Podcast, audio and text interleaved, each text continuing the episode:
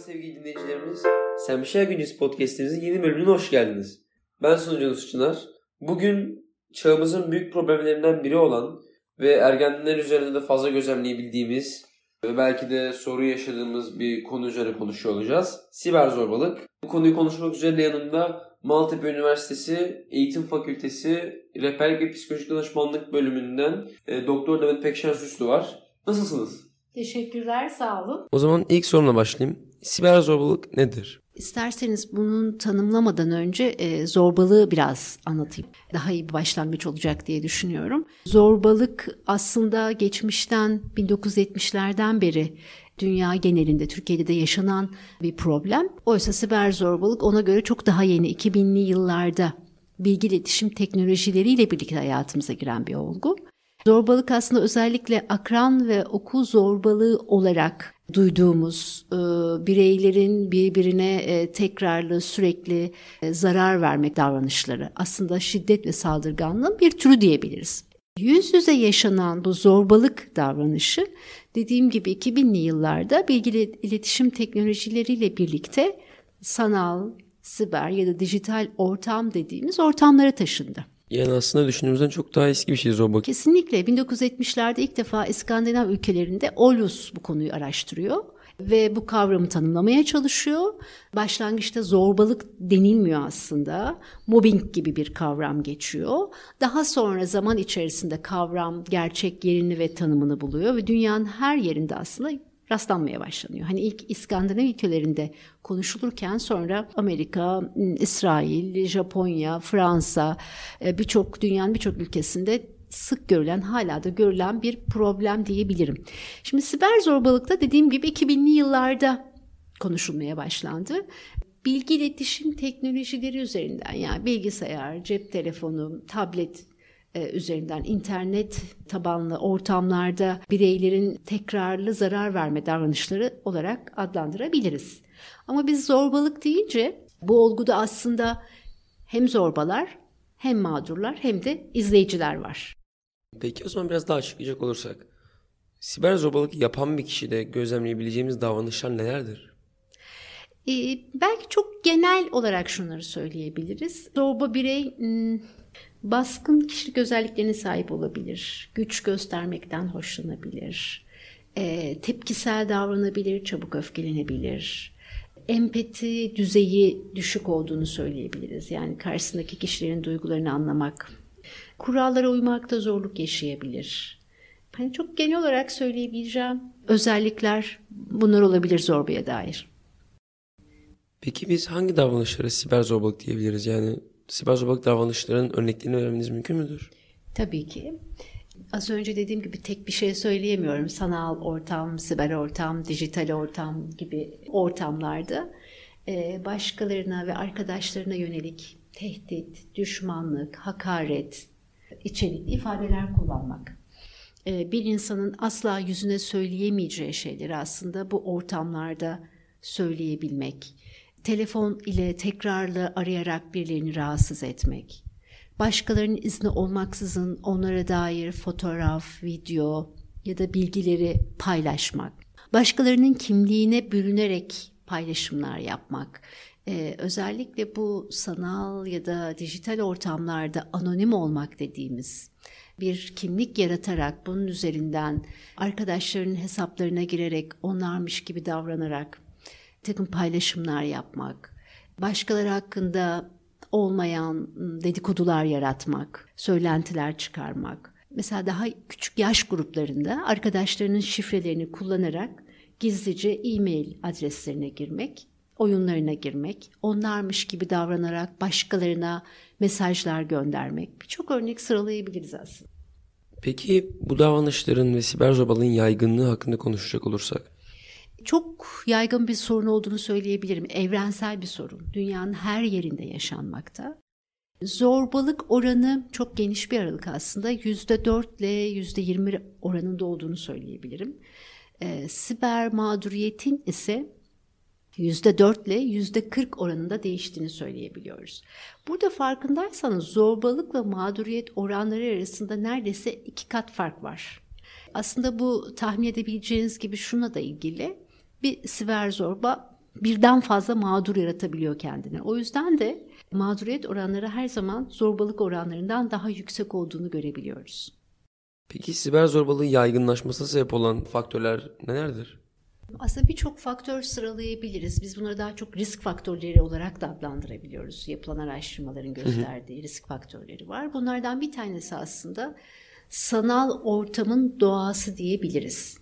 Yani e, bu sanal ortam yüz yüze ortamdan farklı bir şey yaratıyor. Yani ekran karşısına geçiyoruz. Biraz önce de söylediğim gibi karşımızda yüzüne baktığımız, gözlerine baktığımız birisi olmadığı için çok rahat belki gerçek hayatta söyleyemediğimiz, yapamadığımız birçok şey yapmamız mümkün. Sanal ortam, ekran karşısında olmak bize aslında bunu biraz sağlıyor gibi. Bir taraftan da bireyler şunu da yaşıyor sanal ortamda. Bana ulaşmak pek mümkün değil. Ben ekran karşısındayken istediğimi yapabilirim, söyleyebilirim kim nereden benim kim olduğumu bilebilir. Fiziksel olmadığı için aslında hani biraz gerçeklikten daha uzakmış gibi mi geliyor? Evet evet hani gerçeklikte yüz yüze göz göze olmak aslında bizim daha kontrollü olmamıza, sonuçları görmemize, davranışlarımızı düzenlememize etkili olan faktörlerdir. Ama ekran karşısında olmak ve yüz yüze olmak biraz aslında bu dediğim gibi istediği gibi hareket etmek, normalde yapamayacağı şeyleri yapmak için ortam hazırlıyor diyebilirim. Tabii bir başka faktör de şu, ee, biraz önce dedim ki siber zorbalıktan önce akran zorbalığından bahsetmeliyim. Çünkü aslında yüz yüze yapılan zorbalıkta bazen bireyler buna karşılık veremeyebiliyor akran zorbalığına. Buna karşılık vermenin, öç almanın yolu siber zorbalık olabiliyor yüz yüze ortamda baş edemediğinde, karşılık veremediğinde ekran karşısına geçip ekrandan bir mesaj göndermek, bir paylaşım yapmak çok daha kolay, öc almanın bir yöntemi gibi görülebiliyor bireyler tarafından. Bence en riskli ve en acılı olan tarafı bunu bir eğlence anlayışı olarak düşünmek. Bireylerle yapılan çalışmalarda özellikle ergenlerle yapılan çalışmalarda neden bu davranışı yapıyorsunuz diye sorulduğunda biz sadece eğleniyorduk kötü niyetimiz yoktu diyorlar. Ama yapılan davranışın sonucunu düşünmemek ve eğlence olarak bunu yapıyor olmak bence aslında çok üzerinde düşünülmesi gereken bir durum gibi geliyor. Tabii bunun yanında çok ilginç düşünülmesi gereken haz alan insanlar da var bu yaptığı paylaşımlardan. İşte siber zorbalık yapıyor olmaktan keyif alanlar da var. Peki bu davranışları, daha doğrusu bu faktörleri gerçekleşmesine sebep olan yaş grubu veya daha aktif olarak bu davranışları yapan yaş grubu desek? Şöyle söyleyebiliriz, tahmin edebileceğiniz gibi bu bilgi iletişim teknolojilerini kullanma yaşı çok erkene indi. Yani şu an biz 6-7 yaşındaki bireylerde de akıllı telefon görebiliyoruz, tablet görebiliyoruz. Durum böyle olunca bu bilgi iletişim teknolojilerine sahip olmak, onlarla vakit geçirmek, kontrolsüz ve süresiz vakit geçirmek arttıkça aslında bu riskli durumlarda siber zorbalık ortaya çıkması da ya da mağdur olmak da çok karşılaşılacak bir durum. O yüzden de e, daha çok ergenler üzerinde yapılan çalışmalar ağırlıklı ama dediğim gibi bu bilgi iletişim teknolojilerinin erken yaşa inmiş olmasından dolayı ergenlik değil daha erken evrede bunun başlamış olduğunu düşünmek ve kabul etmek gerekiyor diyorum. Ama ağırlıklı ergenlerle çalışmalar yürütülüyor. Risk faktörlerine devam edersek bunlardan bir tanesi çalışmaların ağırlıklı ergenlerle yapıyor olması ve bu tablonun çıkıyor olmasında aslında ergenlik döneminin özelliklerinden de bahsetmek mümkün. Yani ergenlik dönemi öyle bir dönem ki bir taraftan duygu düzenlemenin de zor olduğu bir dönem. Henüz bunun gelişiminin devam ettiği bir dönem. Dürtüselliğin ön planda olduğu bir dönem. Bu nedenlerle ergenler bazen tepkisel davranabiliyor, dürtüsel davranabiliyor. Yaşadıkları olumsuz durum karşısında, çatışma karşısında bazen biraz önce söylediğim gibi öç alma, başa çıkma yöntemi olarak siber zorbalığı görebiliyorlar. Tabii bir başka risk faktörü ergenler arasında akran ilişkileri, grup olmak, ait olmak, birlikte hareket etmek dediğim gibi bu dönemin özelliklerinden bir tanesi. Ve acı bir şey ki gruplarda bazen bu normal kabul edilebiliyor. Yani siber zorbalık yapmak bir grup normu ve olağan normalmiş gibi kabul edilmesi ve böyle hareket ediliyor olması da bence önemli bir risk faktörü. Peki bu grup normuna uyma isteği üzerine e, bu gruplaşmalar yüzünden siber zorbalığın yaygınlığının arttığını söylemek mümkün mü? Ergenler bazında düşünürsek tabii işte gruplaşmak, akranların önemli olması, birlikte hareket ediyor olmak eğer bu bir norm olarak kabul ediliyorsa siber zorbalık yapmak evet siber zorbalığın yaygınlaşmasında önemli bir faktör olduğunu söyleyebiliriz. Tabii başka risk faktörleri de var. Özellikle ilişkilerimiz, anne babalarla aile ilişkileri aslında çok önemli. Onlarla kurulan bağlar, yeterli ana babalık, güçlü ilişkiler. Eğer bunları yaşayamıyorsak, anne babalarla çatışmalı ilişkiler yaşıyorsak, onlardan ihtiyacımız olduğu desteği göremiyorsak bu da risk faktörü olabiliyor. Bazen akranla ilişkiler de çok önemli. Çünkü aile olsun, akranlar olsun bireylerin sosyal destek kaynakları. Eğer oralarda güçlü ilişkiler yoksa, kendilerini ifade edemiyorlarsa, yalnız hissediyorlarsa bu siber zorbalığın ortaya çıkmasında risk faktörü olarak konuşulabilir. Siber zorbalığın etkileri yani sonuçları nelerdir? Özellikle ergenlerde hem duygusal hem sosyal hem de akademik yaşamlarında olumsuz etkilerini görebiliyoruz. Şimdi zorbalar adına bakınca genelde hep mağduriyet belki öne çıkıyor. Çünkü onlar istenmeyen davranışlarla karşı karşıya kalıyorlar ama bu olguya iki taraflı bakarsak hem zorba hem mağdur tarafından bakarsak zorbaya da aslında odaklanmak gerekiyor. Çünkü bir insan neden zorba olur? Neden bu davranışları yapar? Belli ki kendini ifade etmenin çözüm yollarından bir tanesi gibi bunu görüyor olması. O nedenle de aslında bu davranışlar durdurulmadığında bunlar katlanarak daha şiddet ve saldırgan içeren davranışlara doğru gitmesi mümkün zorba bireyin. O nedenle zorbalığı bir etkisi de zorba bireylerde bunu hani daha büyümeden, daha olumsuz sonuçlara yol açmadan durdurabilmektir. Siber mağdurudaki etkilerine bakarsak bu istenmeyen zorlu davranışlarla karşı karşıya kalmak mağdurda bir öfke duygusu yaratır, üzüntü yaratır, çaresizlik yaratır, kaçacak gidecek bir yer yokmuş duygusu yaratır.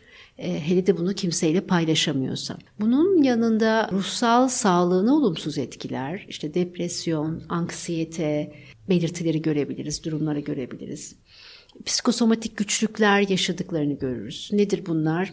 Uykusuzluk, iştahsızlık, yorgunluk, baş ağrısı gibi. Yalnızlık duygusu çok yoğun görülebilir ve zamanla da sosyal ilişkilerde anne baba ya da akranlarıyla problemler yaşayabildiklerini görüyoruz ki bir diğer önemli boyutta mağdurların yaşadığı akademik olarak başarısızlık, okula devamsızlık hatta okulu terke kadar gidebileceğini görebiliriz. Bu tarz durumlarla karşılaşmamak için neler yapabiliriz? Evet bu önemli, çok önemli bir soru. Erken yaştan başlayarak bence, hani dediğim gibi daha çok çalışmalar ergenler üzerine ama erken yaştan başlayarak aslında bilgi iletişim teknolojilerinin nasıl kullanılacağı e, konusunda çocuklara, bireylere, ergenlere bilgi vermek bence çok önemli. Farkındalık kazandırmak. Yani hangi davranışlar siber zorbalıktır? Biz neyle karşılaştığımızda aslında bir siber zorbalıkla karşı karşıyayız. Bunları onlara fark ettirmek, bilinçlendirmek çok önemli özellikle erken yaştan başlayarak çocuklar bu bilgi iletişim teknolojilerini farklı mecraları kullanıyorlar. Oyun oynamak, sosyal medyalar gibi ve buralarda aslında adreslerini, telefon numaralarını paylaşmamaları, özellikle küçük yaş çocuklar arasında çok görülen şifrelerini birbiriyle paylaşıyorlar. Bunun asla yapılmaması gerektiğini, bunun özel olduğunu, biraz özel ve sınırlarımız bize ait olan bölümü hatırlatmak. Nasıl biz gerçek hayatta, yüz yüze hayatta herkesle her şeyimizi paylaşmıyoruz. Yoldan geçen birisini çevirip adresimizi, telefon numaramızı, başka bilgilerimizi veriyor muyuz? Hayır. Aynı şey aslında sanal ortam için de geçerli. Orada da tanımadığımız kimselerle aslında ilişki kurmamak. Çünkü orada biraz önce söylediğim gibi karşılaştığımız bireylerin gerçekte kim olduğunu bilmiyoruz. Belki tamamen kendine bambaşka bir kimlik yarattı. Yani 50 yaşındaki bir insan kendini 15 yaşında ve sizinle bunun üzerinden ilişki kuruyor olabilir. Bunu özellikle altını çizmek. Sanal ortamda tanıştığımız bireylerle yüz yüze tanışmaya ve görüşmeye gitmemek gerçekten uzak ve bazen de doğru olmayan bilgilerin paylaşıldığı bir ortam olduğunu aslında anlatmak. Evet bu ortamın riskler içerdiğini, hani e, bizim çok güzel bir noktaya değiniyorsunuz aslında. Ben hep onu söylüyorum. Gerçeklikten kopmamak, yüz yüze ilişkilerden kopmamak. Çünkü oradaki ortam evet bize birçok şey sağlıyor. Eğleniyoruz, ilişki kuruyoruz, iyi vakit geçiriyoruz. Bunları anlayabiliyorum. Ama hep dikkatli olarak, gerçekliği unutmadan, karşımızdakinin kim olduğunu, neler olabileceğini bilerek hareket etmek ve belli bir sınırda tutmak. Mesele tam da bu aslında. Çünkü bilgi iletişim teknolojilerini kullanmak bizler için araç, amaç olmamalı. E, bu çok önemli. Bir de zaman unsuru da çok önemli. Ne kadar biz bu teknolojilerle vakit geçiriyorsak aslında o kadar da bu teknolojilerin yarattığı risklerle karşı karşıya kalma olasılığımız var. O nedenle de bu kullanım süresine de dikkat etmek gerekiyor. Hangi mecralarda kimlerle birlikteyiz ona dikkat etmek gerekiyor. Aslında çok temel unsurlardan bahsediyoruz. Dediğim gibi biz nasıl gerçek hayatta insanların karşısına çıkıp istediğimiz şeyleri söyleyip yapmıyorsak aslında etik hani yapılmaması gerekenler varsa bunu sanal ortamda da korumak ve sürdürmek. E, kimse beni görmüyor. Ben kimseyi görmüyorum. Her şey olabilir, istediğimi yapabilir mi değil. Aslında orada da bir oluşan ortam var. Orada da etik, sağlıklı, dikkatli kullanabilmek. Yani aslında ne kadar gerçeklikten uzak olsa ve belki de gerçeklik kadar fiziksel olmasa da aslında gerçeklikten daha da dikkatli olmamız gereken bir ortam oldu. Kesinlikle. Ben ama hep bir şey söylüyorum. Yani biz sosyal canlılarız. Yüz yüze, göz göze ve temas ederek ilişki yaşamaya çok ihtiyacımız var. Bize çok iyi gelecek bir şey bu. Tabii ki teknolojiden kaçamayız. Hayatımızın vazgeçilmezlerinden bu kabulümüz. Ama hep bir dikkat, özen, farkındalık çok önemli. Bugün bizi bilgilendirdiğiniz ve zaman ayırıp geldiğiniz için çok teşekkür ederiz. Ben teşekkür ederim. Benim için keyifti. Umarım ufak da olsa bir katkı olmuştur. Evet sevgili dinleyicilerimiz. Sen Bir Şey Güncesi podcastimizden bugünlük bu kadar. Bir sonraki podcastlerimizde görüşmek dileğiyle. Sağlıcakla kalın.